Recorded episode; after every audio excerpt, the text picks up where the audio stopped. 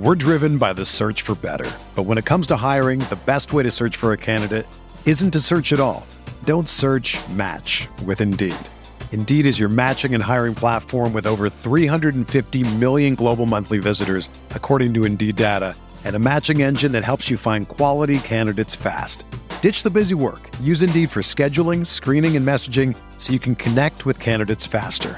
Leveraging over 140 million qualifications and preferences every day, Indeed's matching engine is constantly learning from your preferences, so the more you use Indeed, the better it gets. Join more than 3.5 million businesses worldwide that use Indeed to hire great talent fast. And listeners of this show will get a $75 sponsored job credit to get your jobs more visibility at Indeed.com slash BlueWire. Just go to Indeed.com slash BlueWire right now and support our show by saying that you heard about Indeed on this podcast. That's Indeed.com slash BlueWire. Terms and conditions apply. Need to hire? You need Indeed. We're playing with RotoViz best ball tools on RotoViz Radio. What's up, RotoViz?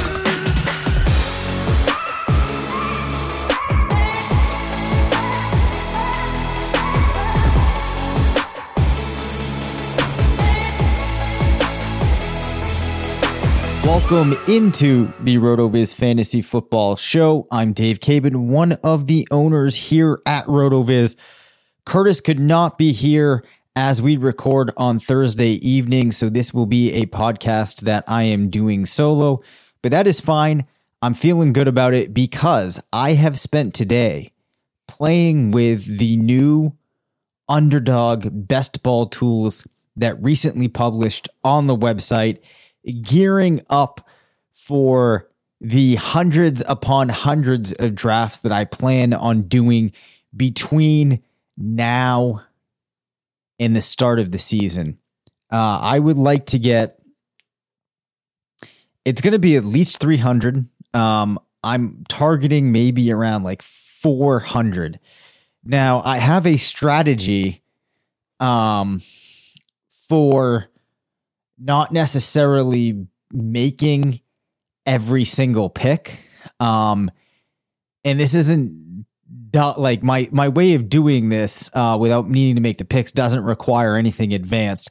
It just requires like going in and occasionally playing around with your pre-populated rankings, um, so that you get your different exposures that you want to players. And I will explain this in the future um, but today I was really just kind of reviewing how things shook out last year, looking at some stack information, looking at some roster construction based things. And I wanted to share some of those uh, some of those findings. So let's just uh, start taking a look. One of the questions that you get asked very commonly when you meet people and people learn that you have some background in fantasy sports, you very often get the question of what's the best spot to pick from? And it really depends on the year, but every year I will get this question a couple of times. And we can retrospectively now go back and look at what that would have been last year by looking in this uh, positional heat map tab, positional heat map tab that we have in the underdog advance rate explorer. Now, why is this tool called the advance rate explorer?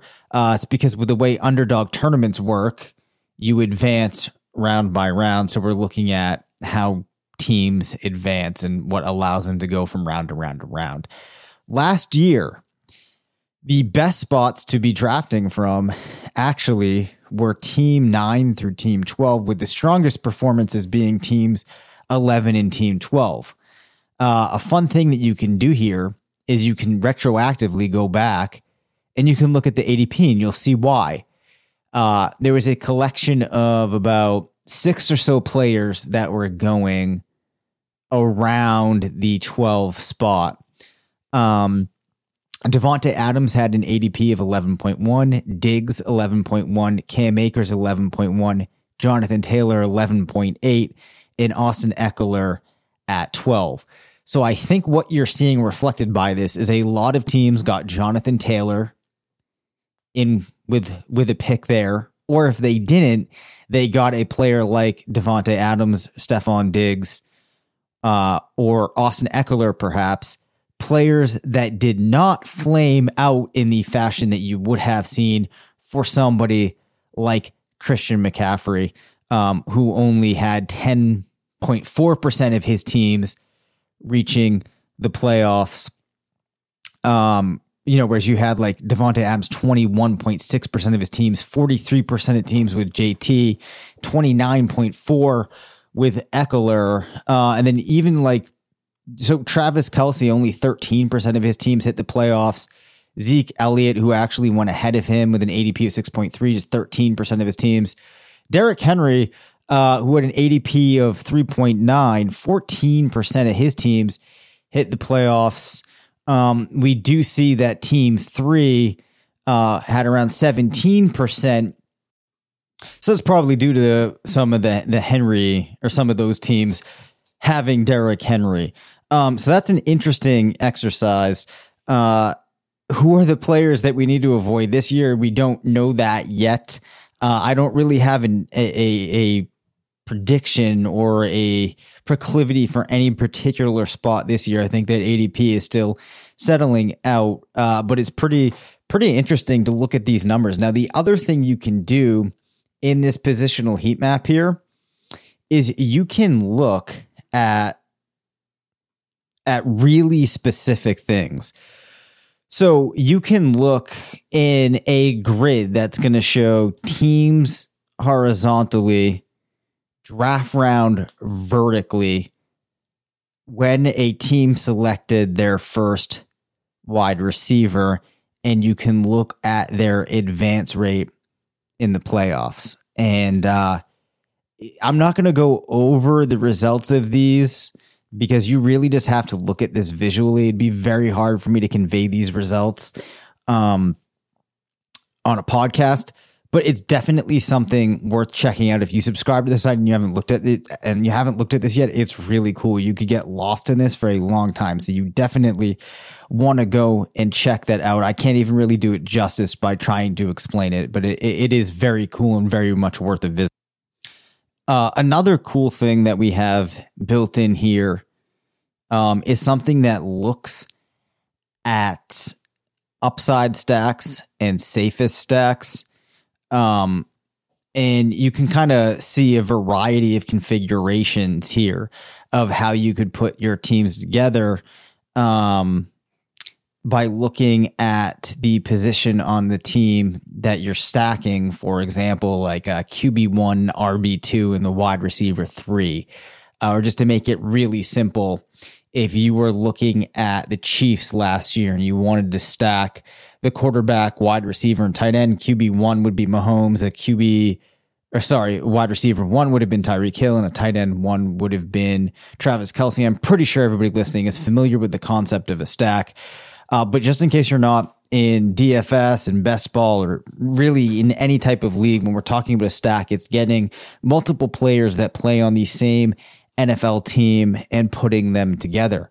Now, last year, the stack that had the highest number of teams advancing to the finals, which we are calling the highest upside type of stack, had its teams QB1, RB2, and wide receiver two. And that actually produced the best result by a decent margin.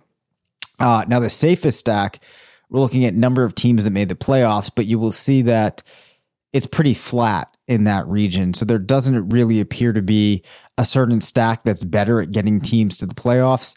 And the thing, though, that you do need to keep in mind with some of these is there's going to be small samples, but in the case of um, the upside stacks, we actually have large enough samples that you can kind of draw a meaningful conclusion from last year.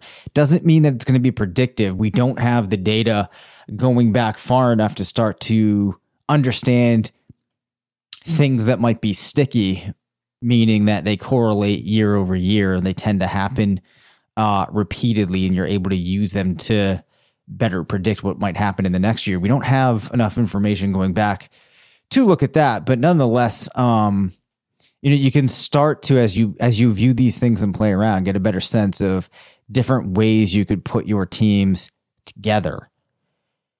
Now there is also a really cool thing in here um, which again doesn't make for good radio or good podcasting but you should check out. There's a stack explorer where you can come up with different types of stacks and um, look at the scoring distributions of teams that employed those stacks last year.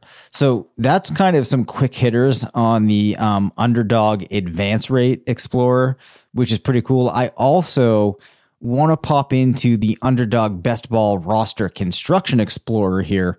Uh, I'm going to pick some low hanging fruit. I'm going to save some of the real juicy nuggets. I can't believe that I just said that phrase.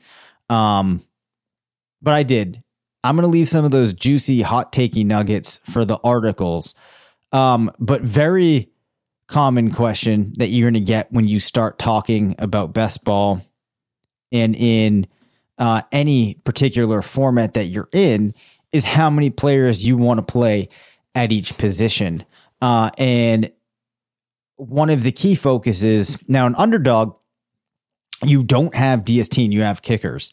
So you just have quarterback, running back, wide receiver, and tight end. Those are the those are the spots that you're going to have on your team, or those are the type of players that you're going to be drafting on to your team. So no surprise, you're going to want to draft more running backs and wide receivers than quarterbacks and tight ends. But the question generally is, do you draft uh, two tight ends or three tight ends.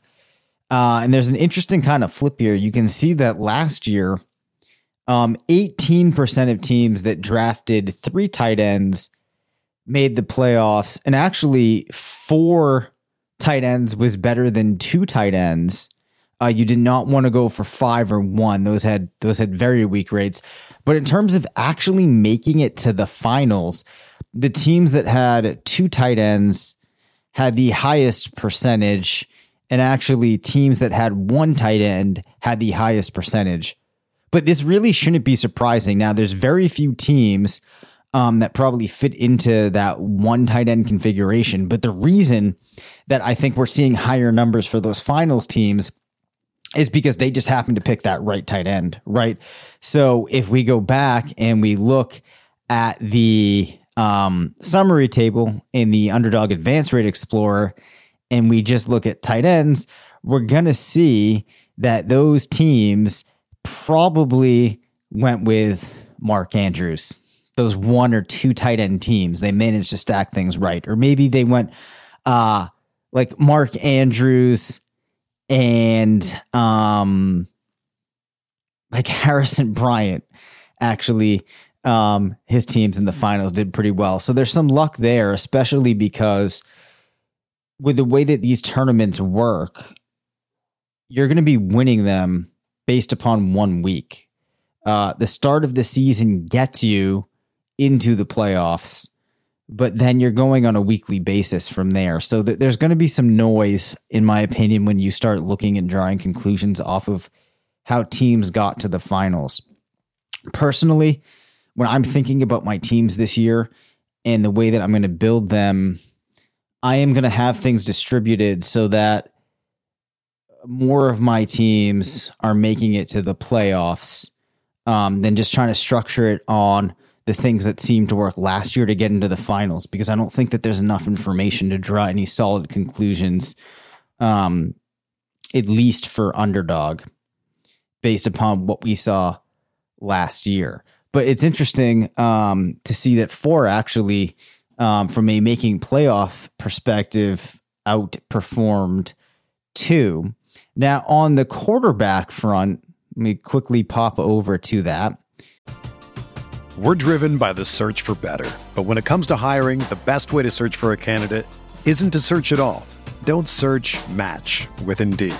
Indeed is your matching and hiring platform with over 350 million global monthly visitors, according to Indeed data, and a matching engine that helps you find quality candidates fast. Ditch the busy work. Use Indeed for scheduling, screening, and messaging so you can connect with candidates faster. Leveraging over 140 million qualifications and preferences every day, Indeed's matching engine is constantly learning from your preferences, so the more you use Indeed, the better it gets. Join more than 3.5 million businesses worldwide that use Indeed to hire great talent fast. And listeners of this show will get a $75 sponsored job credit to get your jobs more visibility at Indeed.com slash BlueWire. Just go to Indeed.com slash BlueWire right now and support our show by saying that you heard about Indeed on this podcast. That's Indeed.com slash BlueWire. Terms and conditions apply. Need to hire? You need Indeed. Whether you're a world class athlete or a podcaster like me, we all understand the importance of mental and physical well being and proper recovery for top notch performance. That's why I'm excited that Unifyd Healing is sponsoring podcasts on the Blue Wire Network. Unifyd Healing is a new and super innovative global network of wellness centers powered by Energy Enhancement System, or EE System. If you haven't heard of the EE System yet, then you'll want to listen up. This technology promotes wellness, deep relaxation, purification, and rejuvenation. Wherever you are across the globe, access to a center is easy and affordable. Interested in experiencing the EE System technology for yourself? Go to unifydhealing.com slash bluewire to learn more and find a center near you. That's unified, U-N-I-F-Y-D, healing.com slash bluewire. No material or testimonials on the Unifyd Healing website are intended to be viewed as medical advice or a substitute for professional medical advice, diagnosis, or treatment. Always seek the advice of your physician or other qualified healthcare provider with any questions you may have regarding a medical condition or treatment and before undertaking a new healthcare regimen, including EE system. There is a very definitive winner and this is something we've talked about before. It's two quarterbacks, um, by and large. So if you are playing underdog, you're going to want to have the overwhelming majority of your teams with two quarterbacks. Um, the reason for this, I think, comes down to a couple of things. Um, one, it's hard to find. There's only so many quarterbacks that on a weekly basis are going to be contributing to any teams um, because of the way that quarterback scoring works um, and the number of quarterbacks that get used each week, right? Whereas like tight ends, you could have guys that are outside of the top, um, even guys that aren't starters on their team occasionally having a week where they're putting up a lot of points. That doesn't really happen with quarterback. Um, so you're kind of almost capped with just about two quarterbacks per team um, that are going to be useful. I guess you could have three, um, but I, I think it's probably intuitive, so we don't need to explore that anymore. So you definitely want to have two quarterbacks on the majority of your teams. Now, the other thing that you can look at in these tools is when you are selecting your wide receiver two or your QB two or your, you know, tight end one when the when when should you be doing those? Or when should you be making those selections? So i have talked um last season about how one of the things that i had noticed was that having strong quarterbacks or the teams that i had that were performing well and were advancing had good quarterbacks. So one thing i was curious about was looking at if that actually did seem to manifest in the uh, percentage of teams that made the playoffs. And you actually do see this. One really interesting thing is among teams that took their QB2 before round eight. So that means you'd be selecting two quarterbacks in your first seven picks. Um, among teams that did that and then did not draft any more quarterbacks, 19.5% of those teams made the playoffs. Um, and actually, 0.16%, which is a pretty high number, made the finals. And then from playing around with the tool more there, I actually can tell you that you do see a decline as you start to push that QB2 selection back. Now it kind of flatlines um, in the middle rounds. But yeah, that's a super interesting result. Now, one of the other things that I wanted to look at here was percentage of teams making the playoffs that took their RB2 before round five. So having their in rounds one through four, selecting two running backs. The best playoff percentage came from teams of teams that did that. The highest uh, percentage for the playoffs, those teams then took five running backs. That's at 17.5.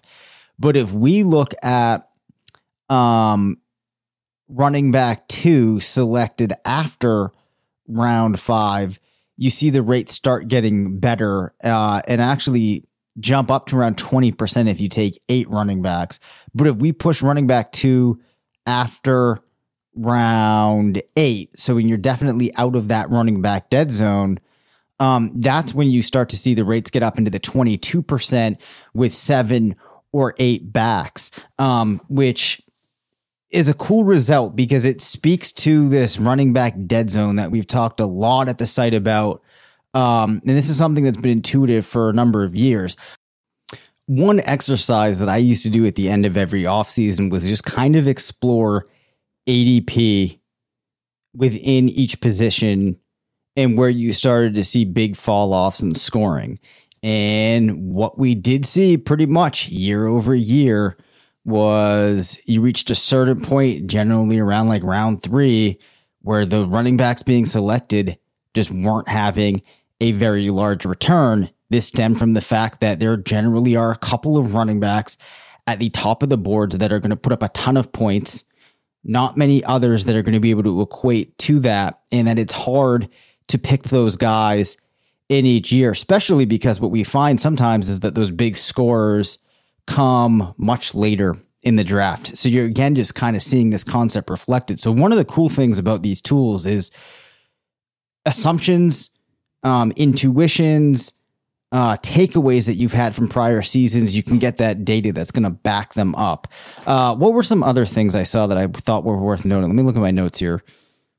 Oh yeah, I was looking at if you can wait on wide receiver uh, and the answer is you really can't. So, like teams that took their wide receiver two after round eight, the highest percentage of playoff making teams then took seven wide receiver, took 10 wide receivers. And even at that, it was only at 15.1%.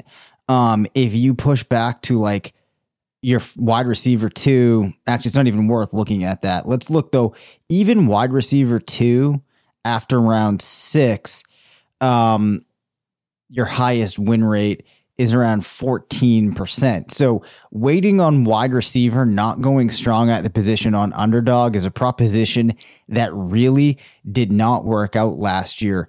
Uh, bad win rates, even if you're looking after round five. Even if we use after round three, you have to get down to around round three to start getting into the 17% type of range. Um, so there's not a lot of validity for waiting for your wide receiver two. So if you were to try to pick one of those structural approaches where you're kind of punting and waiting on a position, we do see the confirmation that running back is the position that you would want to wait on out of wide receiver and running back. But we did talk some about quarterback and tight end. So we probably should go back now and see how far you could wait we might have already addressed this with quarterback, but let's quickly pop back in and take a look at that. So, without going through all of the different pieces, I can tell you that at least last year, you did really not want to creep much past round eight without having your first quarterback selected. Given that this information is now out there, you're definitely not going to be able to do that in 2022 because we're going to see the ADP of quarterbacks remaining pretty strong in these tournaments. So I think that's a key takeaway. But if we pivot over to tight end, and for example, we look at drafting your tight end one after, let me just set this up here. So, like taking your tight end one after round 14, for example, um, we actually do see that if you take three tight ends and your first tight end comes after round 14, you can get into a 20% playoff rate, um, which is pretty darn strong. Even if we push that back to going after round 15, you're still at 18% for three team, uh, for teams with three tight ends. So you definitely can start to take that approach. Uh, looking at tight end, if we kind of flip this on its head and we do tight end two before, let's say, round 12, do we see aggressive win rates? No, those win rates that were, I shouldn't say win rates, playoff rates are lower. Tight end two before round 12, even with 14, you're at 15. Uh, even with two, you're at 14.5. If I move this to around 14, you do see teams with three tight ends getting up into the 17% range. But my takeaway there is that um, a nice way to kind of structure your team is prioritizing quarterback and wide receiver over running back and tight end. Now, we're really just scratching the surface here of what you can dig into when you start looking at these tools. Um, but I think they're in, I think that these numbers are interesting. Um, it helps to put some of the context around how last year impacted different things that we saw. But I also think that these takeaways are not only applicable to underdog in specific or to best ball leagues in specific. I think some of these things do help us shape our opinion of the things that are going to be important in redraft leagues, to some extent, dynasty leagues. But, you know, I've, I've been saying it, and Sean has been noticing it. Curtis has been noticing it.